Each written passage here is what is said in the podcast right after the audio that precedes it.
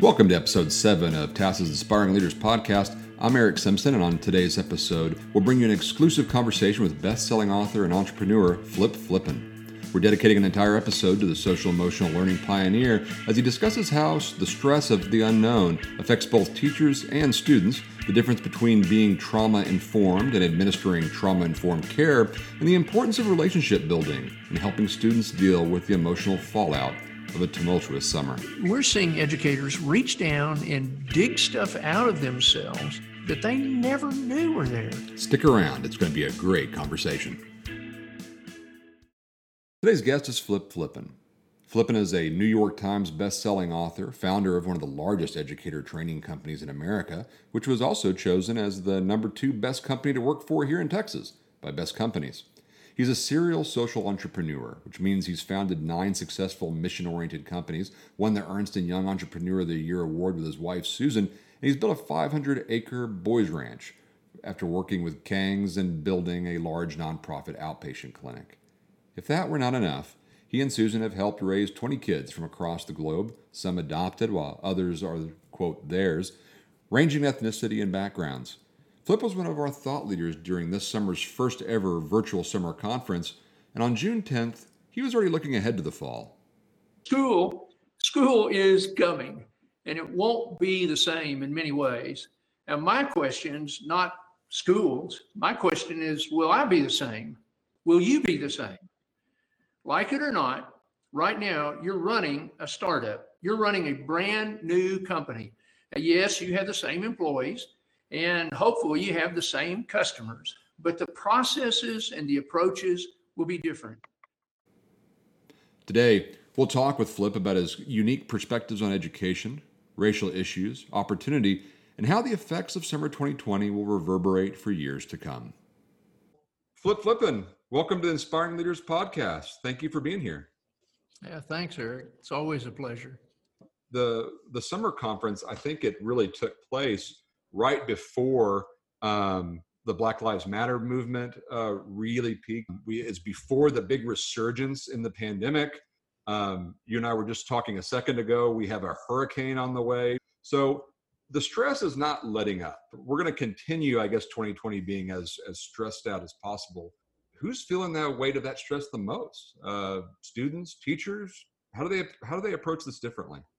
Well, you know, Eric, that's really a great question. I mean, the um, the reality is is that is that right now the stress is hitting everybody, and the but the I think the biggest concern uh, is that it's hitting adults and it's hitting educators probably as much or more than it is anybody else other than our immediate healthcare providers.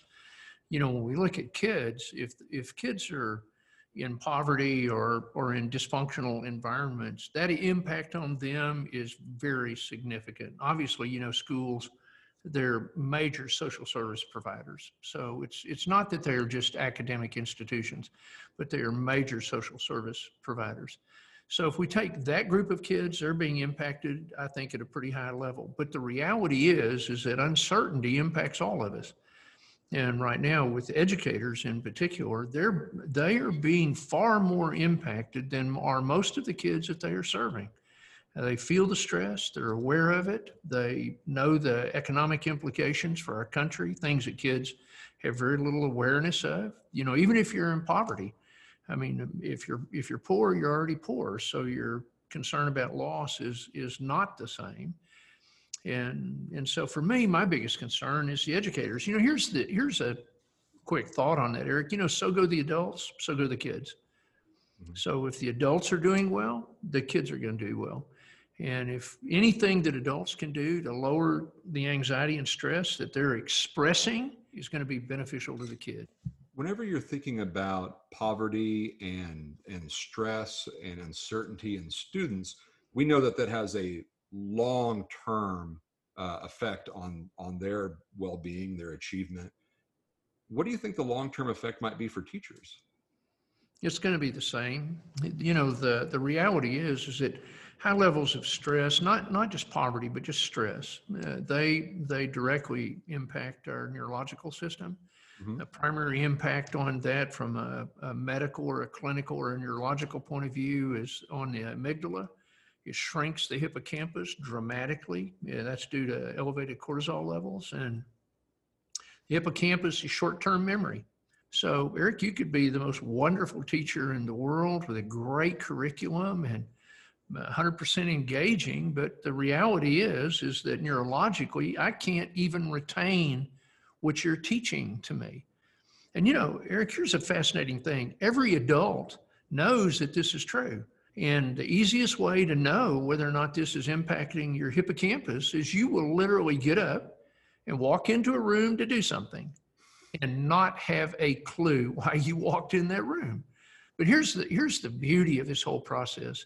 And that is that Paul Zak out at Claremont University and many other neuroscientists have discovered that we can actually regrow the hippocampus. So to tell me that as an educator or just a person or friend, that I can directly have an impact on the structural uh, makeup of your brain, that's a staggering concept. So now your your next question is going to be: So how the heck would we regrow that hippocampus?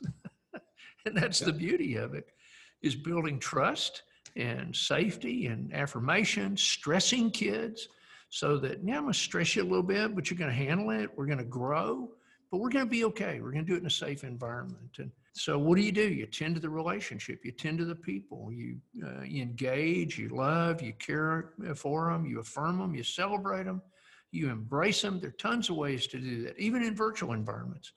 Let's talk about that. How do you establish relationship with participants in the virtual offerings in your own programs? Well, so let me just point out to you, my friend, that we're in a virtual environment right now. And how did we start out? I mean, you hit Zoom, we came in and we had a warm and welcoming engagement. Uh, we were very welcoming to each other, pleasant tone of voice smiles and and even if you had a mask on even if you were present right here i can still see your smile but where i see it eric is in your eyes and mm. so you know there's 2000 micro expressions in your face they're categorically divided into seven different groups you look at that you're like wow we're missing a huge part of facial expressions right now but the reality is is that what people look at first is your eyes anyway Mm-hmm. And children especially look at your eyes. And if your eyes are smiling, they're they're going to know it. So let's kick out some other thoughts. Words of affirmation, touch. Yes, touch. How can we touch people? Um, one of the things that happened the other day in a virtual environment, one of my grandkids came through the room and I said, Hey, come here and say hi. This was a corporate meeting with business leaders from Dubai, London, and New York on the call. And that little grandchild, she leaned over, kissed me, hi, Papa, I love you. And I said, sweetheart, say hi to everybody. You know, of course, they're kind of chuckling. She runs off. And yeah, let me tell you what happened. It jumped up their oxytocin levels, it raised their serotonin levels, their dopamine levels, it lowered their cortisol levels. I know what happened with their heartbeat, their respiration, their blood pressure. I can tell you what the galvanic skin responses are. So, in a virtual environment, we can still do all these kinds of things. And here's some here's some really powerful thoughts about this too, Eric. Is that we are starving, we are starving for human interaction and human contact, and and I'm telling you, people did not know. They had no idea to the depths of which we are social beings until we went into quarantine. And so that's that's what we do. You know, the question is how do we meet the needs that we find most important to us, which is being together so in the last uh, six weeks, I'm going to suspect, I'm guessing, but I, the number's going to be pretty close. We've probably trained around 15,000 teachers in groups of 50 for two days from all over the country. And we've done a ton of that, 80% of that probably virtually. And there, you know, there are some tricks to that that I think are are really neat. I mean, being able to look at people right now, I, I can see all of their names they're all right there on the screen. I actually can chat with them. We can actually break up into break rooms, which wow, that's a that's a great concept. I've never given a keynote, Eric, where I've been able to watch rolling in front of me questions about something that I may have done that wasn't clear. And Lord knows I can be unclear at times in in my mind it was brilliant, but maybe maybe not so much. And And so I, I love that. Thumbs up, thumbs down, thumbs sideways. Did that make sense? You know, hey, how many of you guys had two coffees this morning? Thumbs up, thumbs down. And, and you know, you can build off all of these things that you cannot do in real settings. Mm-hmm. Uh, normally, uh, people could sit there quietly and listen. You can't do that with us. You just can't. I'm going to be sitting here saying, so, okay, everybody hit the chat box right now. Give me a real quick response off the top of your head. Tell me what you think about this. And it just floods with responses. In a group setting, I would get one response while everybody else sits and listens. And so we have a powerful dynamic here if we'll capitalize on that. And Eric, what that means, candidly, is I've got access to intellectual capital that I normally would not have, but I also can see intellectual deficit in areas where I, as the teacher, or I, as the speaker, can back up and say, wow, that was seriously not cool. Let me back up because I was not clear about that. So I, am ha- candidly, it's opening up lots of doors that are really, really good. We'll be right back. This episode is sponsored by Virco. Virco has proudly manufactured industry leading furniture and equipment for K 12 schools since 1950. Virco is a valuable part of TASA's corporate partner program, and we appreciate their sponsorship of the Inspiring Leaders podcast. Learn more about their 21st century classroom at virco.com. A link is in our show notes. When this pandemic began and you saw the majority, 80% of your, your things going virtual, did, did that scare you? Did, did you uh, did you feel ready to to jump into this platform in a different way? Um, well, you you said a key word there. Uh, did it did it scare you, uh, Eric? I, I don't mean this disrespectfully. Nothing scares me. Um, I, everything I look at, I think is an opportunity. I've spent my whole life learning how to take what are normally frightening things, upsetting things, disruptive things, uncertain things, and reframing those, turning those around and saying, what can I do with that? How how can I do that? I remember when I was working with gangs and a kid pulled a gun on me, and um, you know, and I was like, seriously, why would you want to shoot me? I mean, why would you want to do that? I'm a really nice guy. I have no other agenda than serving you. And he he literally started grinning and saying, "Yeah, that was kind of stupid." And I was like, "I hope so." I mean, you know, it, it. I mean, I've been in some crazy situations, and I look at our company and I look at our team. We have one desire, and that's to serve. And if what we're doing is not working, well, we're going to fix it. We're going to change it. We're going to tweak it. We're going to understand how to get better at it. And, and when I look at, at teachers right now, this is unsettling for lots of people. Well, let me let me tell you, as an entrepreneur and a and a an innovator and a creator, that sort of thing, you just start out knowing, hey, you're not going to get it right. You are not going to get it right. Eric, I promise you, you have blown it more on podcasts than you would ever dream, but you can edit it. Right. And, but here's the thing. I don't I don't care that I get it right. I care that I get better. Mm-hmm. I care that I get better. I want to get better. I okay, it didn't work this way. Let's try something else. But I want to tell my kids that in the classroom. I'll say, "Good Lord, that was crazy. What the heck was that?" And I want to be okay with that. I want them to be okay with failing, I, but I want to fail quick and I want to fail successfully. Let's move it down the road. Let's make this work. Yeah, I got a friend who always talks about failing forward. That exactly like you have to you have to be moving forward in that. Um, as a as a leader, um, what can you do to help lessen the trauma? Uh, how how do you be both informed by the trauma that's going on because 2020 is not over. It, we we're going to continue to deal with um, some uncertainties, I'm sure, all the way all the way through. So, what can the leaders do uh, to design socially distant schooling, but in a way that's still supportive and, like you say, kind of keeps you from being paralyzed by that fear and looking for the opportunity on how to grow? If you're going to lead, you better know how to deal with your own anxieties.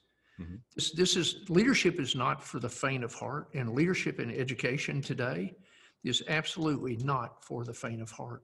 But what we are seeing, we are seeing people in education that people have, quote, said they were leaders, that in many cases they didn't act like it. But today we are seeing them rise up and do things that they never dreamed they were capable of doing. I, this week or last week, I was on the phone with uh, Paradise, California. Paradise, California is the town that burned down. It wasn't like a few houses burned down. The town burned down. And I'm on a Zoom call with all of their staff and faculty last week, listening to these amazing people. I mean, I see people saying, well, you know, I'm stressed about is my virtual program going to work out? And I'm like, okay, time out. These people had their entire town burned down their schools, their community center, their churches, their homes, their grocery stores, and their cars. I mean, what the heck? And look at what they're doing. I mean, we're seeing educators reach down and dig stuff out of themselves that they never knew were there. And I, I have so much love and respect and admiration for what I'm seeing so many places in the country. But I'll tell you, paradise for me, oh my gosh, it really is paradise. But it's because of the people. It is beautiful. And I, I'm, I'm so honored that we get to be deeply involved with them. You know, it, it's funny because you said, you know, they, they've dealt with losing their entire town, but they're still worried about their virtual program that they're working on right now it, it just goes to show that no no matter what you've gone through like there's you know there's there's something there that that uh, is, is going to catch you off guard and you're going to have to adapt to and, and rise to the occasion. But it, having that behind you has got to be inspiring. Yeah yeah. You know we think about things people overcome and how incredibly strong it makes them for the future. You know we don't we don't want it. I, I don't wish it on anybody but we all go through things. Mm-hmm. and but when you come out the other side of it you got to remember you came out the other side you came out the other side. I see kids that i mean they suffer in horrible situations. I've i mean i saw patients for so many years. I worked with gangs for 16 years.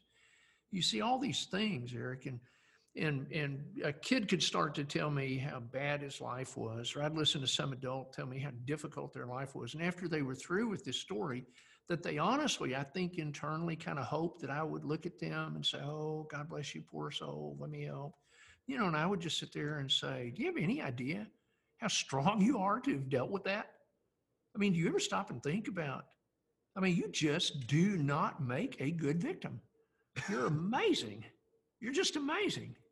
And this is awesome. Now, what can we do with this? And we've had this, Eric, in our own family. I mean, we've got children, you know, that are obviously uh, our, our children now. And some of them have gone through absolutely horrible things, things I would never want a child or anybody to go through. And, and, and we've sat at the dinner table with many, many tears on many nights but the bottom line is it, it's not how long can we cry or how tough the situation was. The bottom line is you were stronger. You were stronger. And now, what do we do with that strength? And I'm watching educators, they had no idea what was in them. And watching them reach down and pull up astounding leadership. I mean, I love those people. I've, I've been so impacted by the qualities I've seen in so many educators. What are some things that have inspired you uh, recently in what you've been seeing in you know districts going back to school or districts supporting students uh, as they you know as they transition from um, home to, to school? Now, one thing that I see that great leaders do is they keep hope alive they keep hope alive. When it is as desperate as it could possibly look, they know how to keep hope alive. And and the joy for me that I'm seeing right now is we're not walking around talking about academic scores nonstop. We're talking about purpose. We're talking about relationships. We're talking about who are we? How do we convey that? How do I show a kid that I love them when I can't touch them? I can't be around them. I all I can do is be on a Zoom call with them. And those, those to me are the tremendous things of the, of the leaders that we see. So that's what inspires me, being able to convey hope when everything else looks like it's failing. Hope is so important to our traditional conception of education. It's seen as the great equalizer. And this summer, again, we've really been forced to reckon with our racial history and the reforms needed for social justice. How do you address such emotionally fraught topics in the community and with students? And what role does emotional learning play in these equity discussions? Uh, Eric, let me let me tell you how I feel about this in the deepest way. We we are an aspirational people. We aspire to be better. Our Constitution is aspirational. Our schools, our schools, Eric, are aspirational. I have aspirations for the children that I'm in contact with. We want to be better. I want to be better for every person in our society, and I want them to be better. And I, and I truly believe we would not have written that in our Constitution in, in a way that opened that door if that's not what we were about. And, and it doesn't start, it does not start at the courthouse. It starts at my house. It starts at my house. And from there it goes to the schoolhouse. And I, I just feel very strongly about that. You know, we can disagree about things, and we should in many cases. That's democracy at its best to me. But underneath all of that is a deep caring and respect for the integrity of the individual. You know, something that we did, we started uh, teaching social contract theory over 30 years ago. And that's the basis of self governance, which we think is critical to a school, to a classroom, to a company. And and, and, and, the whole idea behind it is that we write the rules for how we will treat each other. I mean, that's the whole foundation of our Constitution and our government. And, and so, if I'm going to build a strong social contract, it's really about building strong, healthy relationships. And, and that's, that's what we're trying to do. So now let's back up and talk about some of the injustices and things that we see. The first thing we started doing is I, I got I got all the minority population in our company on a call. Now we had a huge call, and I didn't care what color you were from or anything else. But if you could have been part of a minority group that ever would have felt oppressed, you were on that call. Mm-hmm. And the first thing we talked about is, guys, how are y'all doing? How are you guys doing? How can we best be there and take care of you right now because I don't want any of you in any unsafe situation. That was the very first response. The second thing is is what do you feel we need to do to be able to better understand experiences that all of us, all of us have had. I'm not interested in just the black experience, or the brown, or the Indian, or the Asian, or I'm interested in everyone's experience. And I want to know if something's not been good or right or best, what can we do? And how can we better understand each other's experiences too? Because, you know, I've got, I mean, I've got African American sons. I've got a son from Ghana. I've got a son from Russia. I get Hispanic kids. You know, I've got mixed race kids. We've got Ethiopian grandchildren. I mean, golly, our family is the United Nations, and and we sit and talk about these things. But many of them have different experiences than I have. I I don't know what it is to be a 17 year old African American kid walking down the street and the white ladies are locking their car doors. I didn't have that experience. Even when my son comes home and says, Daddy, why? And it's like, sweetheart, I, you know, I, I'm not sure. I'm not sure. And, and to hear him say, do I look, do I look like a, a, thug or no, son, you don't look like a thug. And I think there are other issues there. So we had very open discussions about those things. And, and, and then of course the next question is how do you facilitate those discussions among other people. It seems like you're getting at a much more empathetic line of interaction here, where it's not just knowing the issues, but understanding that these are moments to connect with people. The, the key to this is having the social emotional skills for us to care about others and their life stories, but also knowing the appropriate things to do and being able to help them with that. I'm not going to inform you about any trauma in my life if I don't have some kind of relationship with you. And so being able to build relational capacity with people that allows them to be able to share is, is really the beauty of a relationship. And, you know, if I just came to you and said, well, let me tell you the injustices that have been done to me, and I just dump those on you, and then I'm expecting you to do something about them, we don't have a relationship. And so, one, I've I've wasted, candidly, I've wasted the sharing of my personal experience when when that actually is precious capital. And the second thing is, I'm expecting something of you without a relationship. That's a really uh, undeserved expectation, if you will.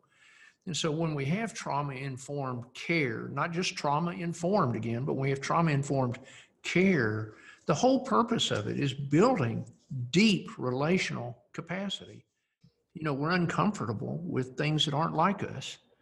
And so I want to know what are the shared experiences that we have and how can I help achieve the things that are important to both of us so that we have opportunity?